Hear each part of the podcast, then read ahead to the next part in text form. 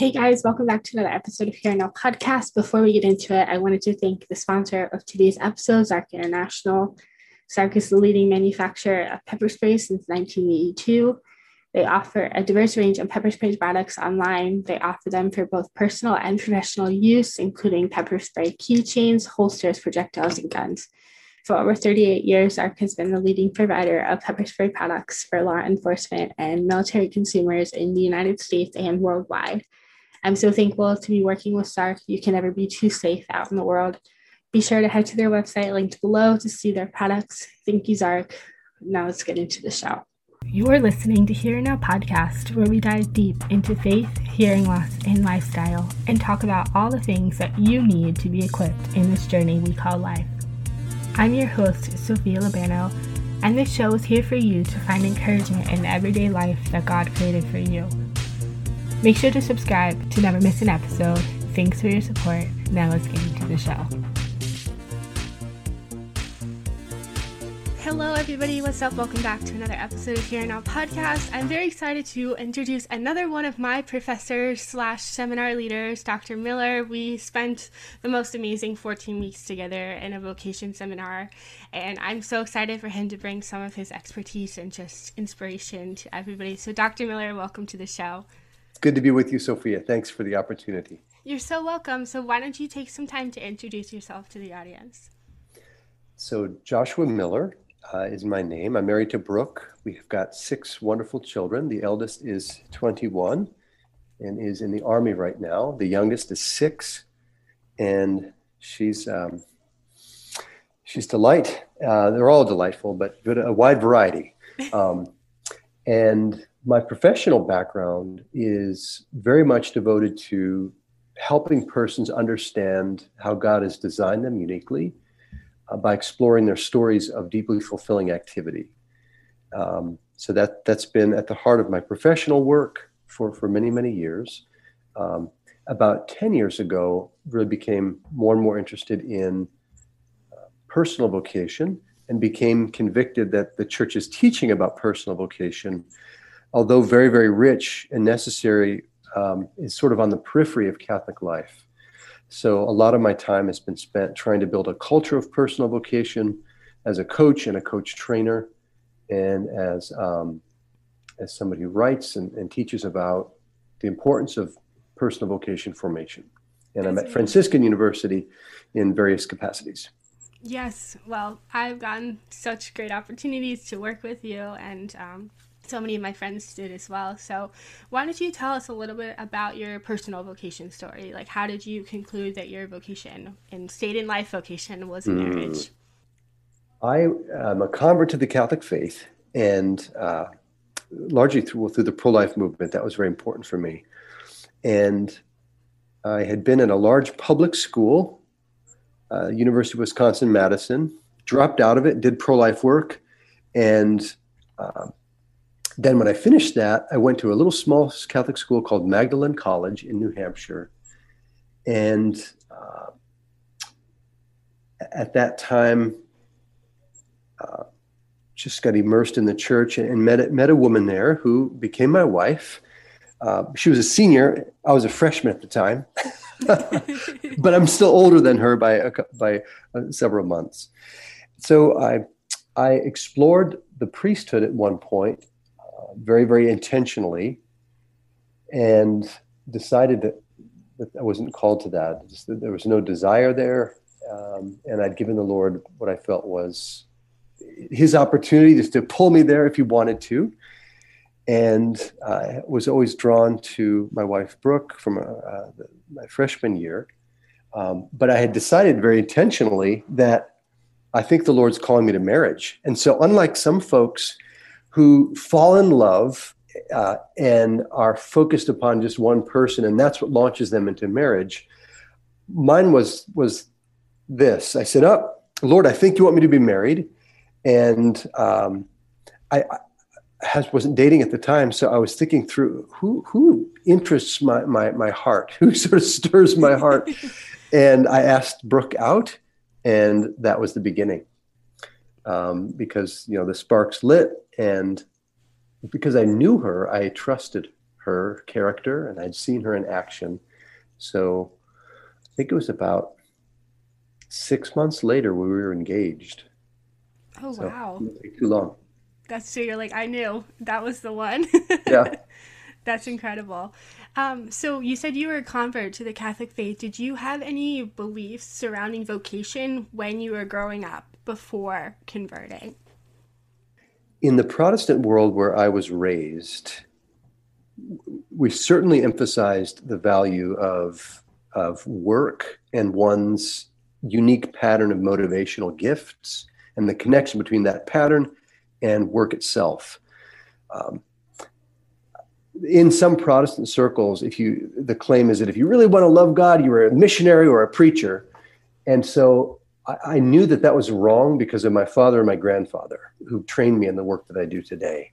They they remain Protestant. My grandfather's passed away, um, so so I never had this idea that vocation really had to do with priesthood or religious life. Um, if that answers your question, I'm, I'm rambling a bit, perhaps. No, no, no, that's absolutely okay. true. I mean, okay. you know, we were discussing in the seminar how growing up i was only trained that there was four types of vocations and mm-hmm. i'm sure you can elaborate on this as well why don't you kind of discuss the difference between the universal call to holiness and like an everyday vocation versus mm-hmm. the four state and life vocations that we mm-hmm. have um, I believe that we're all called by creation to to holiness. That, that, that the Lord, by by our creation, d- gives us a, a movement of the heart to desire Him. You know, Saint Augustine says, "Our hearts are restless until they rest in Thee." And so, even at the level of creation, there is um, an innate desire that we have for relationship with God but when we're baptized, the universal vocation to holiness becomes emblazoned in our soul because we become engrafted in the body of Christ. And so um, I think that's church teaches that that's where the call to holiness begins in an explicit way through a baptism. Um, I think it's important that we understand the universal call to holiness in terms of, of, of personal vocation, because if we don't, then we can think of it as um, as sort of a common way that we all should should should be holy. Like, um, and I think there's a danger there. So there's a universal call to holiness, absolutely, but we we we must recognize that each person is going to pursue that holiness in a slightly different way. Although there are commonalities, of course, prayer, sacraments are all vital to pursuing holiness, but we've got to avoid falling into the trap that that holiness simply means standard church oriented activities like mm-hmm. mass and prayer and mission trips etc when we do that then we neglect the uniqueness of the person i believe.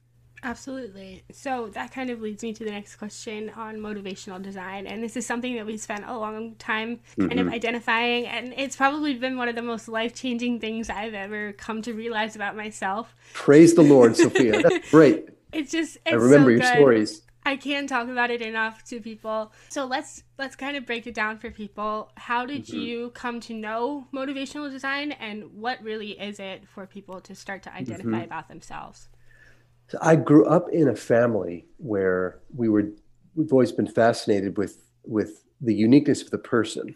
and so um, my my granddad in the late 50s and early 60s uh, began the work that I now do, and that is he was working with one of the first career counselors, a guy named Bernard Haldane, and Haldane had had, had noticed that when people talk about stories of success, that there are common abilities there, and he explored that narrative and recognized that there's a whole intricate, consistent pattern of motivation, um, and so my my father had done that work, and when I was in high school. I graduated high school in 1990, and I'd always loved stories, Sophia, and I I felt very distinctly called to that work.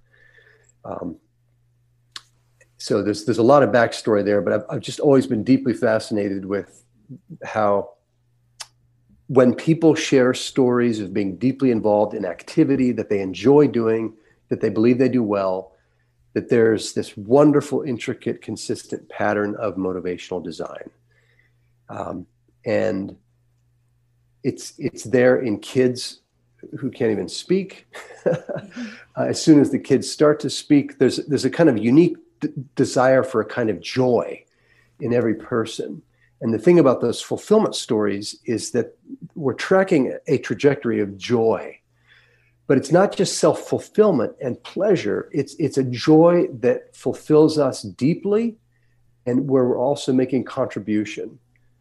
Um, so the, the motivation is, is a desire to basically pour oneself out in action. It's both fulfilling, but also a great gift. Yeah, I mean, like I said, motivational design, it was so cool. And what would you say to people who don't have the opportunity to join the semester or seminar? Um, how can we start to do those fulfillment stories and mm-hmm. identify our own motivational design? That is a great question. And I'm very happy to answer it because uh, although assessments are valuable, and I've worked with them, I helped to develop an assessment. Um, what I've discovered over the last couple of years is the simple, beautiful power of people sharing with one another their stories of fulfillment. We did that in the seminar, as you well know. Mm-hmm. And so I would say to your listeners this that most of us haven't taken the time to really reflect upon or speak about our stories of fulfillment. And we define them very simply something that you've enjoyed doing, that you believe you've done well. You know, as you define well, this does not have to be some great contemporary success, 4.0 grade point average, you know, winning the race, gold medals, but just simple human jo- joy and activity. And uh, identifying that, and then, you know, getting with a friend, a mentor, a confidant, a family member, and having that family member simply ask about the details of action. You know, God is a God of activity and we express our design in, in, action. And so in these stories, we're simply asking you know, what the person did. Uh, we open up the verbs, uh, we get detail, and then we ask what's most satisfying about that. And the person shares, and it's it's ideal when the person listening um, simply reflects back what he or she noticed. You know, we hunger for for being known, for being recognized, and not just because of our favorite sports teams or where we go to school or where we are from in terms of, of, of geography or family of origin, but we want to be recognized as unique persons.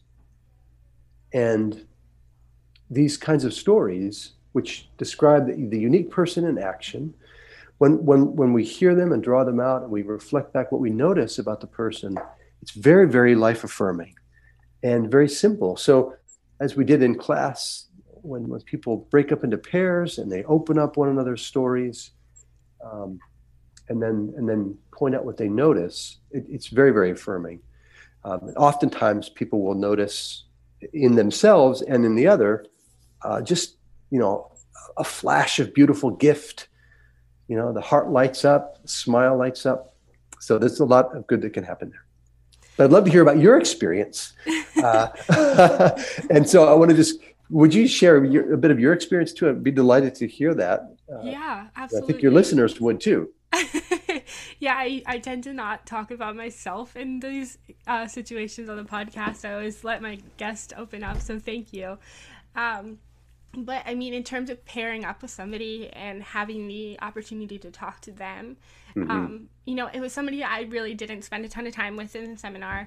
And even just that brief glimpse of looking at what their life is like in that short 10 minutes, it's, you know, situation that we had, um, it really brings like a sense of intimacy and just mm-hmm. friendship to people and it makes me think of like some of the games that you play like if you're doing this with one of your best friends like you are really able to tap into them and a side that they might not share mm-hmm. um, and you know when i i did it and i was able to share my stories i was like wow i really do feel seen because you know my partner was like i see this and this and this about you mm-hmm. um, and it's not a uh, selfish thing when they're no. reporting back. And you did talk about this a lot, and that is another question I had to ask you.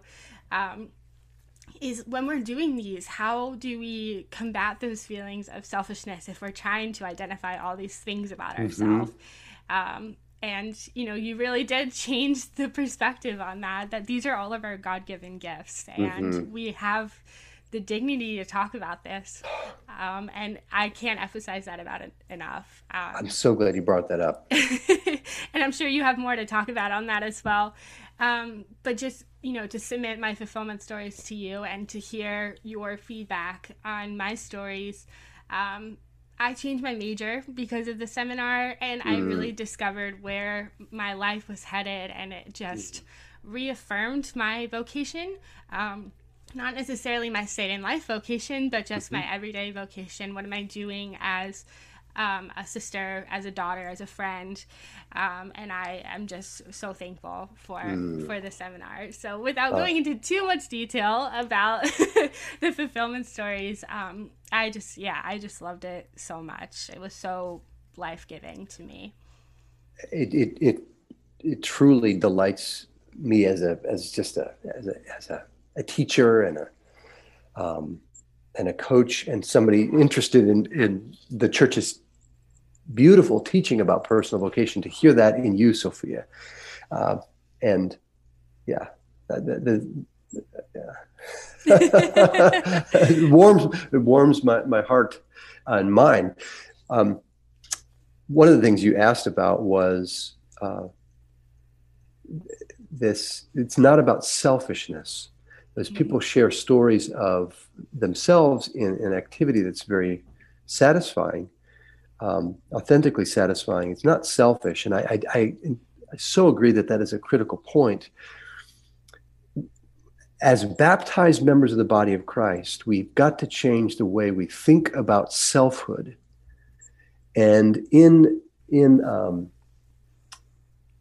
in a modern era, where we tend to think about isolated individuals, um, just in general, but also we, we have concern as as Christians often about about wanting to be humble and not draw attention to ourselves, and that's good, of course, but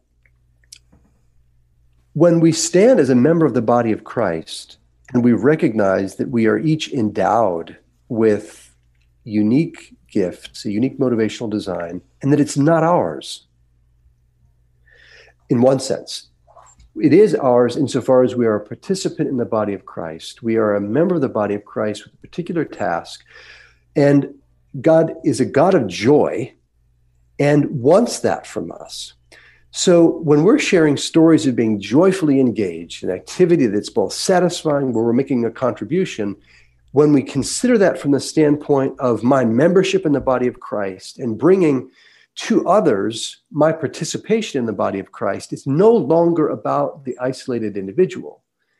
It is about giving God glory, um, recognize that I'm, a, that I'm a unique image bearer and that He's called me to bring those gifts for others. And that part of the way we access those gifts and shed light on them is to simply share our joy. Um, in in expressing those gifts. And so when we recognize that that we're not isolated that through baptism it is no longer i who lives but christ who lives in me and i participate with christ then i think that changes the paradigm. Um, and we need to stand in the new christian paradigm. We're, we're partakers of the divine nature and that's a great dignity and responsibility. Absolutely. Um, yeah, I mean, you really did emphasize that a lot during the seminar, and I am thankful for that because, mm-hmm. you know, we're kind of trained to be humble and have a sense of humility about it when we're speaking about ourselves. Mm-hmm. Um, and to reframe that and god is giving us these gifts so we have to identify those in ourselves and right. it's okay to speak about them mm-hmm. um, it definitely changed my mindset in so many ways so how can understanding our motivational design help us to live our vocations more fully, whether that is state in life or everyday call to holiness? Yeah, that's a great question.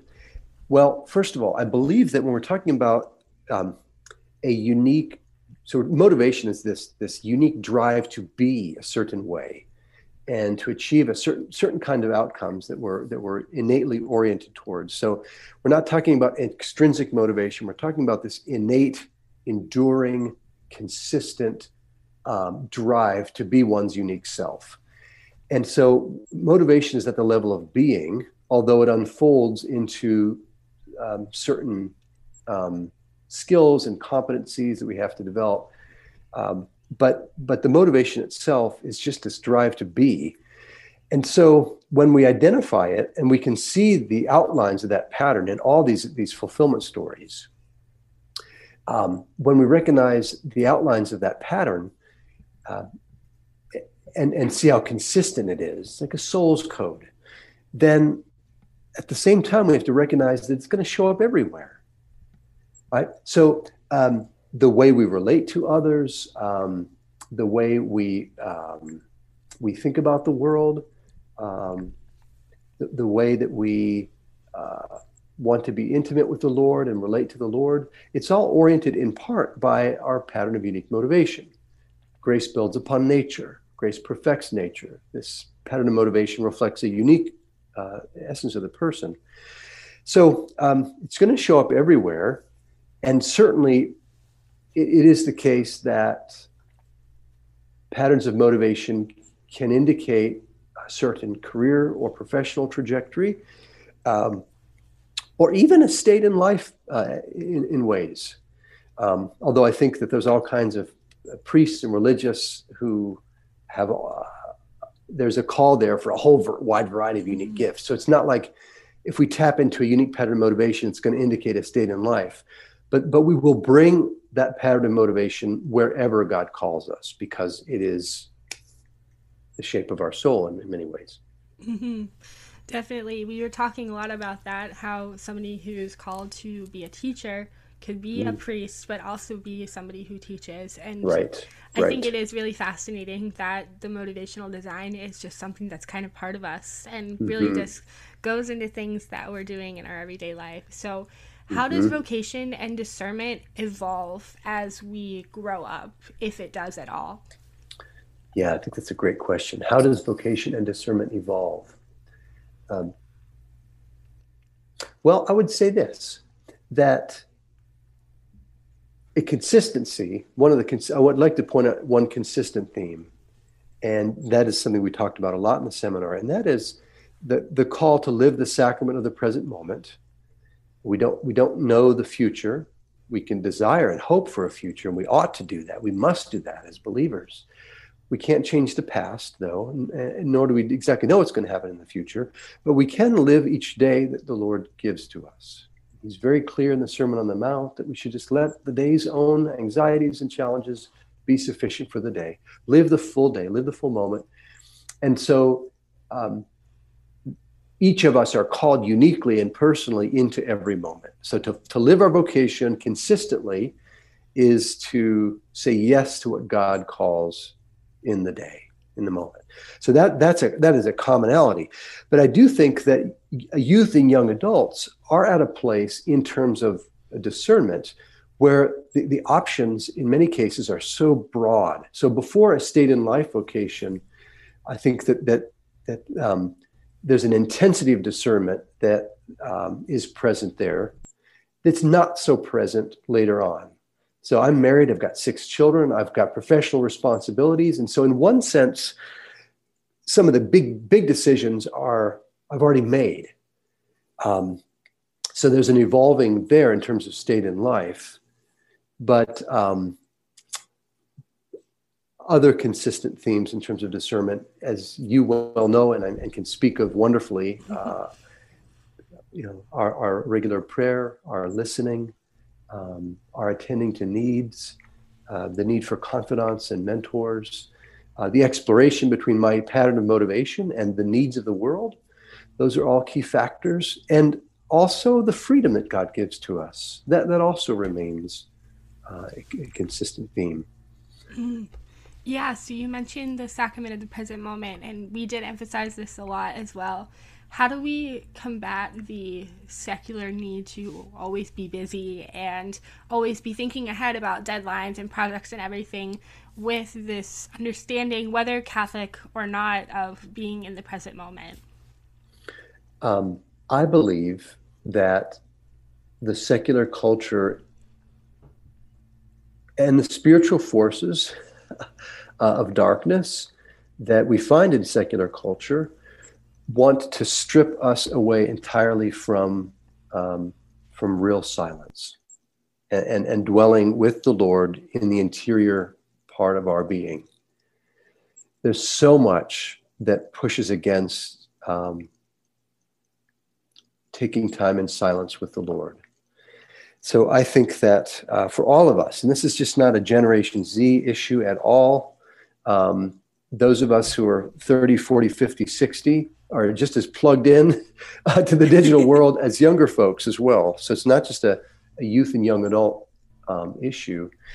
But I think, Sophie, it's absolutely vital for us to minimize um, uh, the, the, amount of time that we're plugged in digitally.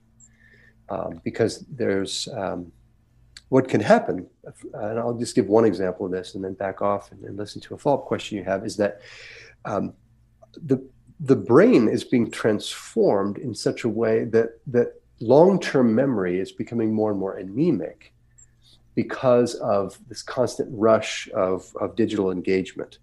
And so when our long term memory becomes anemic, uh, our capacity to have um, a holistic view of our world and to examine our own selves that happens through long term memory that becomes diminished, and we have to have that.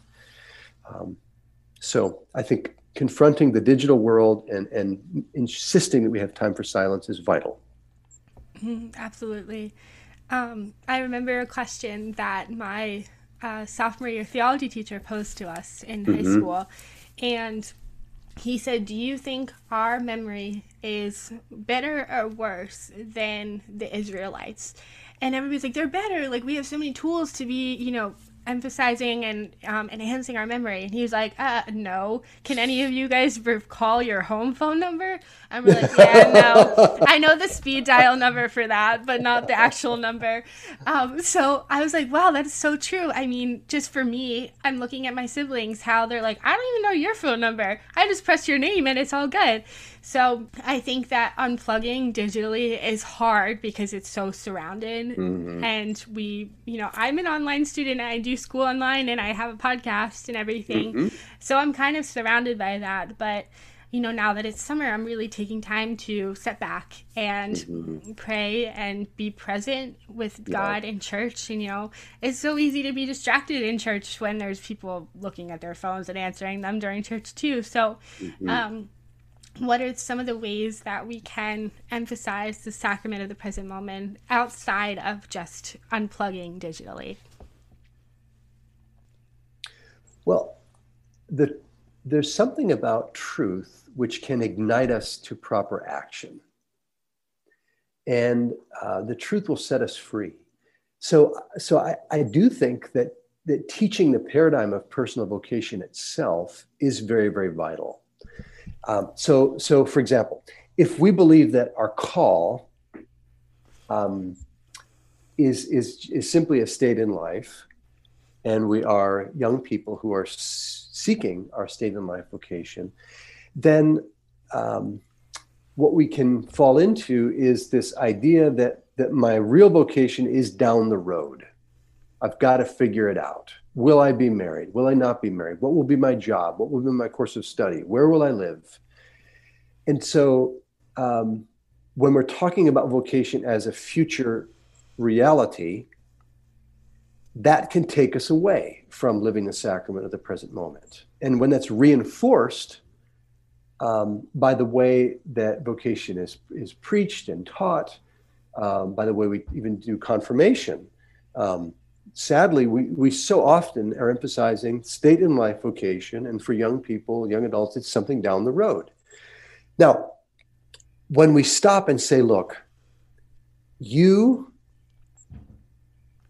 young adult, you, even eight year old or seven year old, are right now a baptized member of the body of Christ whose whose vocation is to love the Lord your God with all your whole soul, strength, and mind right now, this day, and that's both dignity and responsibility, then, then I think that it, it allows us to recognize no, actually, the Lord wants me here and He wants me now. So to recognize that the call itself is here and now is, I think, very, very important for living the sacrament of the present moment. Um, that's one aspect of teaching, I think, that's, that's very, very vital. The other thing is that when we recognize that the Lord is present to us, speaking to us, wanting to be intimate with us here and now, that can also help us live the sacrament of the present moment. You know, for if if if if we're always saying, "All right, I'm in this valley of tears, and someday I'll get to heaven," rather than thinking through, "Lord, this is the day you have made. Let us rejoice and be glad in it." That whole orientation allows us to live the sacrament of the present moment. Mm, absolutely, that's one of my favorite songs in church too. oh, is that right? sing that, yes. So you mentioned something that I did want to touch on a little bit is what is the biggest piece of advice or pieces of advice that you have to someone who is anxious about discerning their vocation, whether it is just right now or their ultimate student life vocation? Mm-hmm.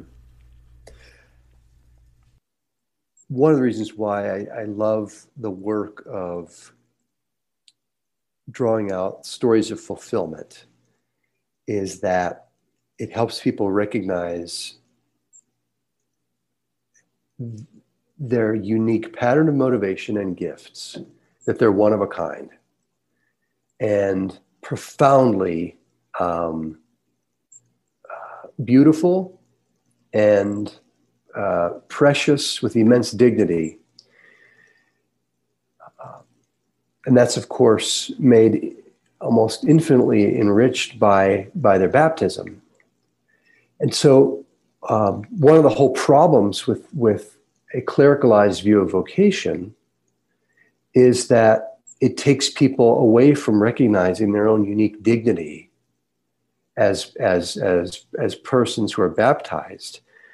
So, what I like to emphasize is the Lord made you with a purpose from all eternity he made you as a unique image bearer for all eternity, um, special.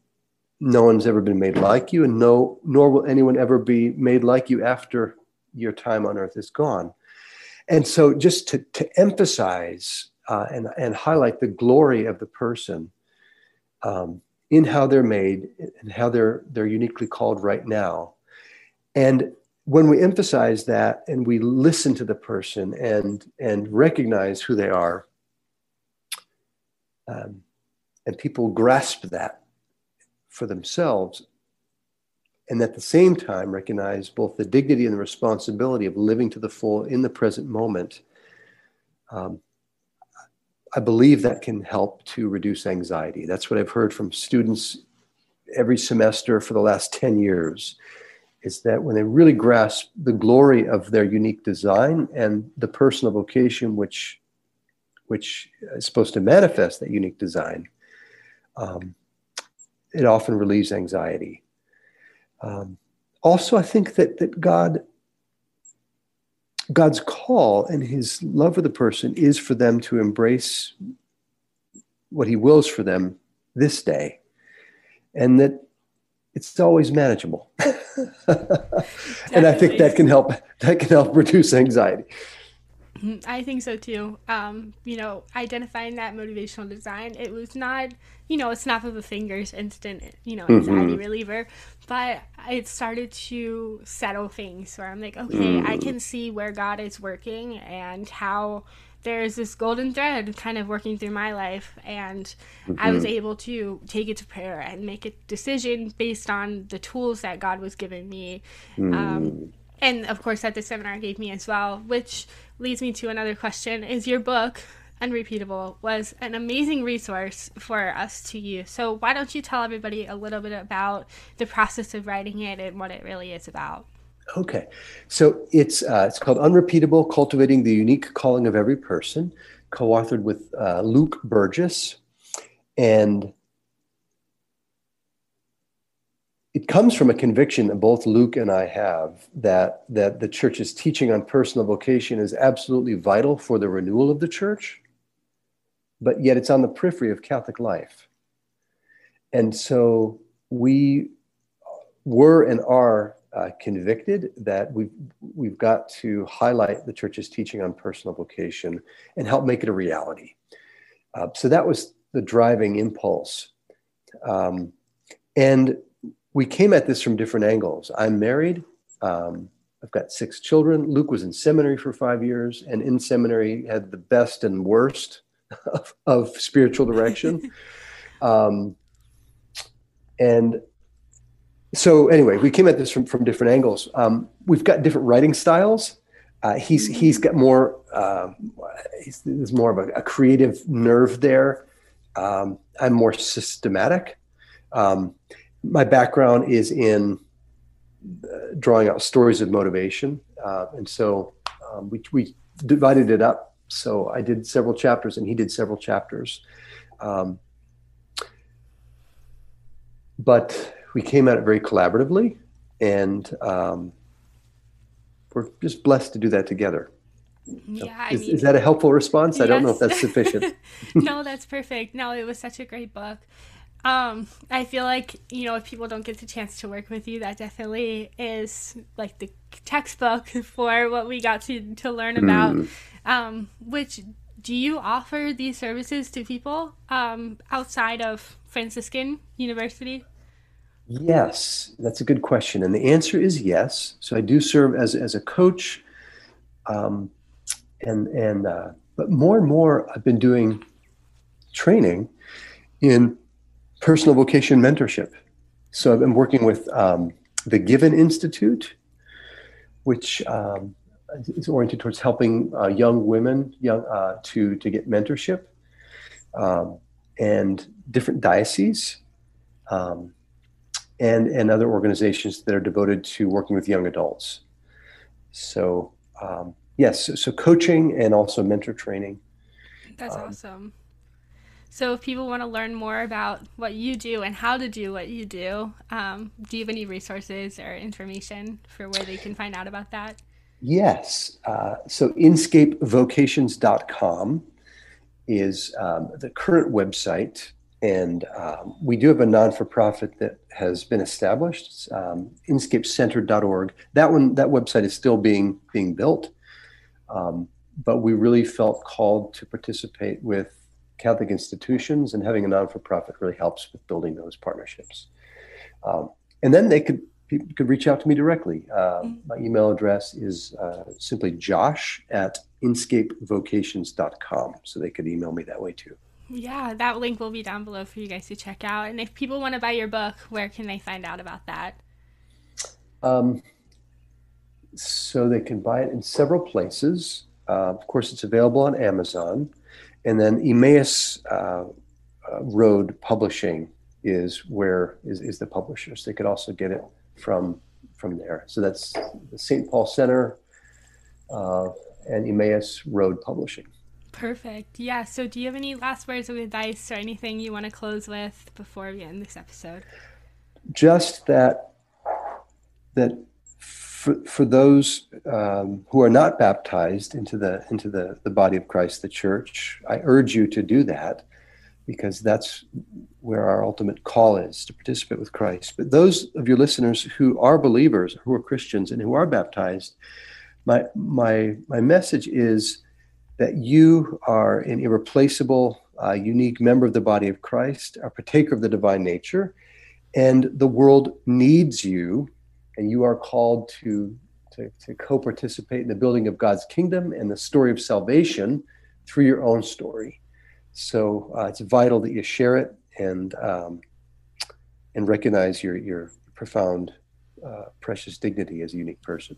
Yeah, yeah, absolutely. So I hope you guys enjoyed this episode. It was just a sliver of the 14 weeks that I got to spend with Dr. Miller and our cohort most life changing 14 weeks, might I add. But praise um, God, and and through through your help too. This was a collaborative effort, um, which made it wonderful. Uh, yeah, I want to mention that too. That it was really interaction that we had as as a community uh, around these topics. So Absolutely. wouldn't have been at all the same without you, Sophia. And, and thank and you.